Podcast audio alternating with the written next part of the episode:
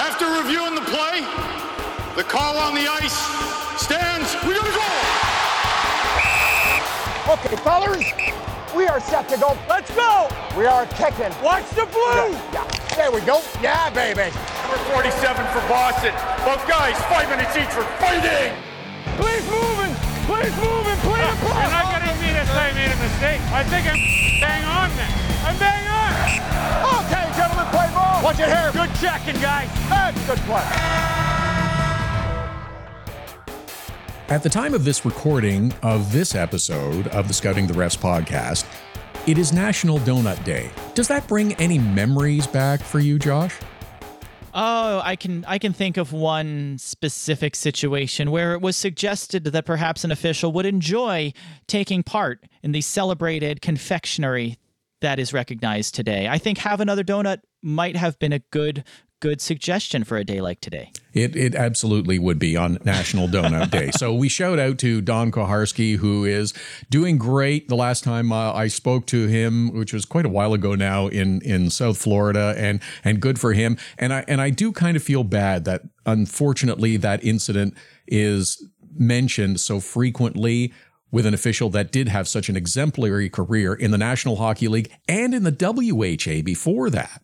Oh yeah, Akoho had an amazing career, a great guy, uh, wonderful to talk hockey with him. Yeah. and uh, you you know you don't want to boil it down to one incident, but it's something that I think even even he can laugh at at this point. No question. The Scouting the Refs podcast is brought to you by Manscaped. There are special savings available for you with our partnership with Manscaped. Use our special code REFS. R-E-F-S. For your order, you will receive 20% off and you will also receive free shipping on your order. As the heat and the humidity continue to rise going into the summer months, don't get caught in an uncomfortable, unhealthy, unsanitary kind of situation. Let the great products from Manscaped help you feel cool, feel clean, and comfortable. The entire line of Manscaped products will help you stay cool all summer long. And that's what it's all about, isn't it? Cool comfort with Manscaped. That's it. You you, you got to take care of business down there. You got to get ready for summer. You know, everybody talks about getting their beach bod ready, which uh, eh, maybe some of us have slacked with things going on these days. But there are still some things you can take under control and make yourself feel a little bit more presentable and uh, a little better. You know, if you are hitting the beach or you're hitting the lake or you want to feel a little lighter, a little cleaner, and a, little cool and refreshed, uh, you can not only take care of the grooming, but all of the accoutrement that they give you the the, the lotion, the balm. It really helps, Todd, especially as the temperature starts to rise. All the essential features you want on the lawnmower, the super sharp blades, foolproof safety features makes it impossible to have something go wrong. The last thing you need is to start to emerge from the house again in summer months and have a lower body injury. We don't need any part of that. So if you're serious, go to manscaped.com and check it out. The lawnmower, the weed whacker, all the great products. And don't miss the opportunity to save by going to the website and using our special code REFS, R E F S. You'll get 20% off your order and free shipping. Please make sure you follow us on our social channels. For Josh, it's at Scouting the Refs on Twitter and Instagram. For me, it's at Todd Lewis Sports on both Twitter and Instagram. And yes, the email works as well. Hey, ref at scoutingtherefs.com. On this week's episode, come on, man, let me out. Hold on a minute, I'm not dressed. The Kadri punishment decision continues to work its way through the courts. Ryan Reaves gets two, and quickly there is a new contender for the most heinous offense of the season. That, of course, offense was committed by Jets forward Mark Scheifele, who El Kabonged Jake Evans of the Montreal Canadiens. Let's get into that in a little bit, Josh. But first off, I think we got to congratulate the guys in stripes who have officially or unofficially moved on to work in the second round of the NHL postseason. Well done. Yes, congratulations. Uh, Francis Charron, Gord Dwyer, Jean Hebert, Chris Lee, Wes McCauley, Dan O'Rourke, Brian Pochmara, Francois St. Laurent, Kelly Sutherland all move on to round two, as well as linesman Devin Berg, David Brisebois, Michel Cormier, Ryan Gibbons, Matt MacPherson, Jonny Murray, Bryan Pancich, Mark Shewchyk, and Andrew Smith. That's on the U.S. side. Up in Canada, we got the uh, the smaller crew of Eric Furlat, Brad Meier, and Kevin Pollock with Steve Barton, Scott Cherry, and Kyle Murchison. So congratulations to those guys. It's been a long season. It'll be a little bit longer for them, but they are getting paid for working the next round, so I don't think any of them are complaining. I am amazed that you just rattled off that list by memory. That was a really a that was really something how you did that. Hey, when you know the guys this well, it's it's impressive, but it's something that I, I stare at often and in alphabetical order. Yes, exactly. Okay, another another shout out to Mikko Rantanen and his his argument. He's making his argument. He didn't like the $2,000 fine that he received from the Department of uh, Player Safety for diving. So he wrote a letter explaining himself to the department and they rescinded the fine. I think that's fantastic. It was hysterical. I mean, uh, credit the guy for taking initiative to be dissatisfied with his fine. And and how would you go about it? Would you, you contact your agent? Would you? No, you're just going to write a letter to NHL Hockey Ops and say, I disagree. And he did, and it worked. I, th- I think that going this route is probably better than posting a Google review online about the rule. I think you know making a nice argument is the better way to go with that. I just I just picture Rantanen sitting there, you know, whether it's uh, you know, between games or in a hotel room, you know, dear sir, I respectfully disagree. yes, as opposed to will not recommend, right? right. okay, let's deal with some of the other items from from this past week as well. In the Bruins Islanders series, first of all, game number 2, Matt Martin of the New York Islanders, Nick Ritchie of the Boston Bruins went to the penalty box for coincidental minors. The teams were playing four on four when the penalties expired, and I guess somebody forgot the the combination or the magic code to the locks on the penalty box doors um, because they they stayed in there for a little longer than they were supposed to. Yeah, Warden lost his keys, so everybody just had to right. yeah, it was a bit of a strange situation. So there's there's a few different things at play here, Todd, when it comes to to coincidental minors. Sometimes, if there's already a player in the box, those coincidental penalties don't go up on the clock. The players sit in the box until they're full penalty time is served, and at the next stoppage, they get out and return to the bench. And in those situations, no loss of manpower on the ice. It's it's almost like a, a behind the scenes penalty. Stay, stay good, and your teams aren't impacted. You guys just have to sit for a bit. That wasn't what happened in this case because this was the only penalty. So the two minors went on the clock. The teams play four aside, and when those two minutes are up, both players leave the box. Only they didn't. So little bit of a timekeeper mix up. That four on four didn't end after two minutes. It went on for uh, over almost another minute and a half before the stoppage in play and the guys returned to the lineup. So fortunate for both teams that nothing happened uh, yeah. during during that four on four extended time. I mean, I could argue that it was no harm, no foul. The teams were still at even strength, but certainly Boston had an advantage with a whole lot of offensive zone time there. So a, a stressful moment for the Islanders for sure, and uh, just uh, just a minor mishap. Yes, it's you know it's it's odd that it happens, but it did happen, and as you say, no goals were scored, so everything worked out okay. There is another item from this game as well. Bruins Jake DeBrusk was dinged at $5,000 for a high stick to Scott Mayfield. of The Islanders, the two look to be battling for position out front of the net, and DeBrusk kind of hammers him pretty good with the high stick. There was no penalty called on the play, so for sure it is worth a fine. And I don't know. I'd be okay if it was if it was a little harsher, a bigger a bigger fine, or even for the right kind of high sticking. I think there's there could be some suspension, though this is perhaps a, a good example of how the National Hockey League looks at everything. It's like surveillance video. Even if you don't get caught at the time, they are constantly monitoring what is taking place. And if they see something, they're going to get you for it. Absolutely. And they do monitor plays. They flag them live during the games and then they'll go back and rewatch certain situations later on. So those folks in Hockey Ops are tracking everything that's happening during a game. So there there are eyes everywhere, and it, it's good that they caught it. It's good that they fined him in this case. Certainly, I don't know that the fine is enough of a deterrent. And I should add, Todd, that any fines or suspensions that they levy happen regardless of what happened on the ice. If there was a penalty on this play, they'd still levy the same fine. They're not looking at it in partnership with the officials. They're looking at incidents that require a fine or suspension regardless of the call on the ice. So I I wish there were a call on the ice. I also think, as you mentioned, you know, maybe this is one of those situations where a one game suspension is the right call. Maybe a cross check is fine to issue a fine, but one to the head or neck area, I would be okay with that being an automatic one game. Yeah, we'll we'll talk a little bit more about deterrence, I think, uh, before the end of this podcast. The Scouting the Refs podcast is brought to you by Manscaped. There are special savings for you with our partnership. Use the code REFS for your order. You receive 20% off and you will receive free shipping. Now, one other item that I noticed last week, and you caught it as well, that was a bit weird. It's from the the Maple Leafs and Canadiens series. I wanted to touch on it because, of course, that series is over. Sorry, Leaf fans. At the start of Game Seven, there is a great shot of Montreal goaltender Carey Price, who is scrambling to put his gloves on as the puck is being dropped at center ice for the opening faceoff. Here, Josh, my question is: I know the refs are only doing faceoffs at the start of each period now, but don't they look to the goaltenders to make sure they're ready before they drop the puck? Nope, they don't. Oh, They don't, and and they never have, which is, I think, a surprise to a lot of folks who remember, you know, watching hockey in the 80s and 90s, and you see the referee line up for the opening faceoff, and he points to one end of the ice, and he nods, and he points to the other end of the ice, and he nods, and then he drops the puck because everything is good. He wasn't checking in with the goalies. Oh. that is that that is not the official's job. What he was doing was checking in with the goal judge because back in the olden days, there used to be a man in a booth behind each net, and he had a button. And he would push that little red button when a goal was scored. And sometimes he'd push it when it wasn't scored, but Yes, that, that yes. just made for extra drama. That man needed to be ready, and that man needed to test the goal light to make sure it worked.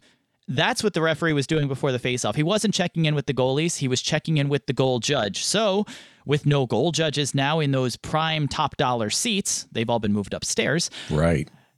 He doesn't have to check in with anybody. So, unfortunately for Carey Price, he, he needs to be a bit more alert, or at least have his centerman check in with him to make sure he's ready to go. But uh, that was a close call for Montreal. Yeah, you're right. That's the other thing is you all you will often see the the center before he moves in to take the draw kind of glance over his shoulder and make sure that everyone is set behind him and and that obviously did not happen in this particular case but but you're right. So so when the the referee always looks to the penalty time box and you know gets the nod from the timekeeper the TV's back and everything's right. So he should be looking up to the press box now to check with the goal judge. Is that it? I think the, the goal judges are pretty pretty responsive there. I think they're okay. He's as long as he checks in with the timekeeper, all is well. Don't expect him to check in with the benches, and certainly don't expect him to check in with the players on the ice. Fair enough. All right, let's get into some more serious stuff now. Let's go back a few days to the opening game of the Colorado Avalanche Vegas Golden Knights series. The Avs rolled up big time on the Knights in the opener, and in the third period, the game is, well, how shall we say, out of hand, and the Knights' big man, Ryan Reaves, decided to exact some revenge on Avalanche player Ryan Graves for a big hit he delivered earlier in the game to Vegas player Mattias Janmark, for which Graves was given a penalty for interference. Reaves didn't feel that was quite enough of a penalty, and with the score lopsided, he began to exact his revenge by first taking a shot at goaltender Philipp Grubauer and then wrestling Graves to the ice and well, we'll say at the very least, he leaned on him by putting his knee on his head while Graves was on the ice. It was, it was um, pretty automatic that player safety was going to have a chat with him about it and wound up getting two games. So the question, I guess, first off, too little, too much, or just right for you? Well, first of all, I'm, I'm happy that there was a suspension. I think uh, the type of physicality that becomes non hockey plays uh, needs to be punished a little bit more severely. So I'm glad that they came down and did levy a suspension. I, I think two games sends a strong message. I would be okay based on Reaves' history with with maybe another game in there. It wasn't anything that was so disastrously egregious or dangerous, but I, I think it's something that player safety needs to make clear is not to be tolerated in the game. And and maybe to them two games was enough to send that message to Reaves, but but given his track record, I think maybe I could have amped it up a bit more.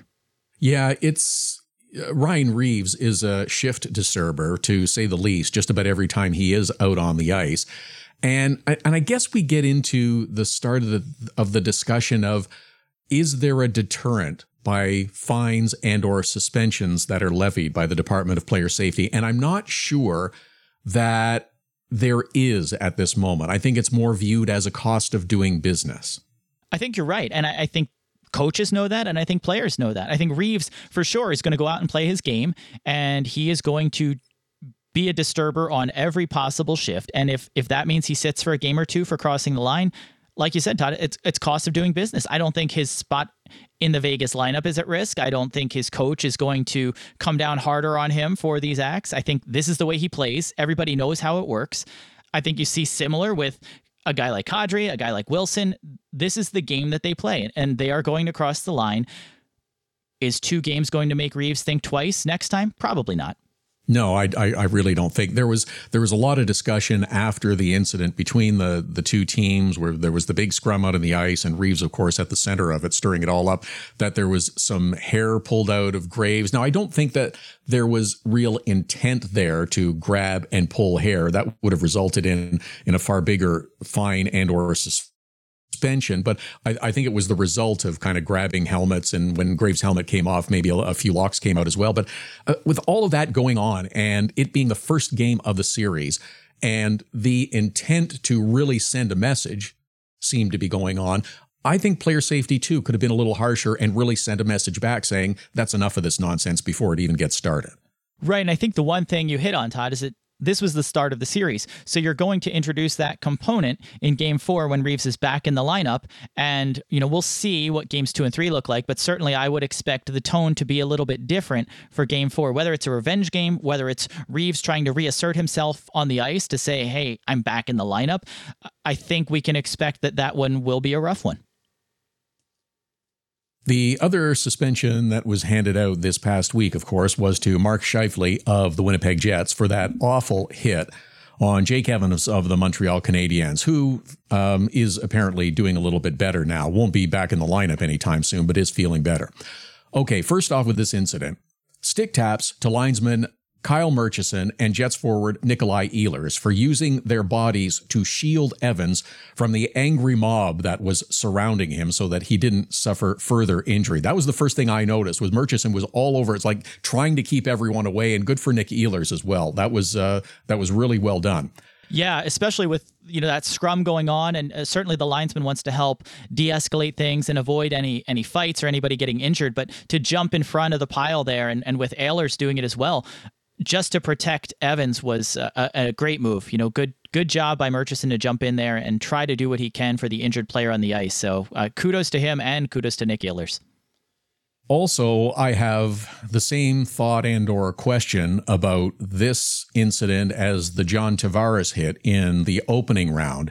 And that's how many times are you guys on TV going to replay this one? This is a hard thing to navigate when you are producing live television. I'll recommend again our friends from Inside the Truck who talked about it in their last edition of their podcast. It's worth a listen as to how you navigate that, but we don't need to see that too many times. So, Josh, I sent you a text message uh, after the hit took place, and I think we went back and forth a couple of times with the Scheifele hit, and I wasn't sure how harsh a sentence was going to be imposed by the Department of Player Safety. My first thinking was two games. Then I wasn't sure it was even going to be that that high. He has a squeaky clean record of nearly 600 games in the NHL, but I think the league delivered a pretty significant message with a four-game suspension for this hit. Again, I guess the same question. Too little, too much, or just right for you? Well, I, if I'm going based on player safety expectations and what I thought it would be, this was a bit more severe than I was expecting. That being said, I think it's the right call. I mean, we haven't seen a, a, a, charging suspension go above three games in years.